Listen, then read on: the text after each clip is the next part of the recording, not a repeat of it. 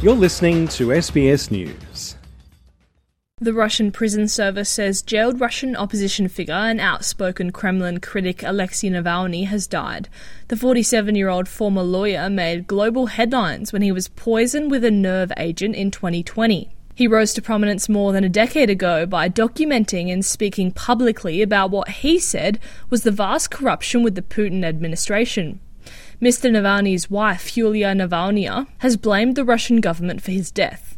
If it is true, I want Putin and all his allies, his government, I want them all to know that they would be held responsible for what they have done with our country, with my family, with, with my husband.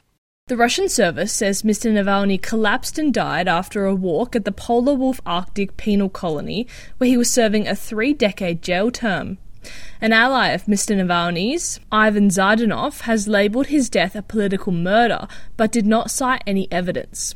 Foreign Minister Penny Wong says Australia holds the Russian government solely responsible for Mr. Navalny's treatment and death in prison. United States Secretary of State Antony Blinken has reiterated that message. First and foremost, if these reports are accurate, our hearts go out to his wife and to his family. Beyond that,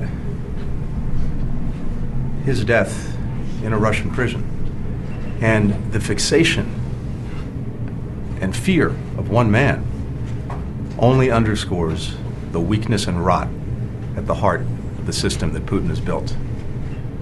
Russia's responsible for this. The Chief of Staff of Mr. Navalny says they've been unable to confirm his death as reported by the country's prison service. Navalny's lawyer has travelled to the prison where his client has been serving his sentence to investigate. NATO Secretary General Jens Stoltenberg says Russia must be held to account. That's the reason why it is important to have all facts established uh, and uh, why Russia has some very serious questions uh, to answer. Uh, what we have seen is uh, that Russia has become a more and more authoritarian uh, power, that they have used oppression against opposition for many years. And of course, he, he was in jail, he was a prisoner, and uh, uh, that makes it extremely important that uh, Russia now answer all the questions that will be asked.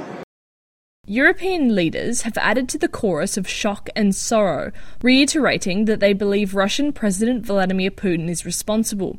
But Kremlin spokesman Dmitry Peskov says all the appropriate checks to determine his cause of death are being made. As far as we know, currently in accordance with all existing rules, everyone is engaged in all checks, clarifications, and so on.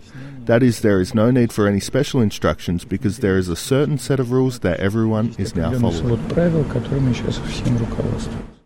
Kira Hain, SBS News.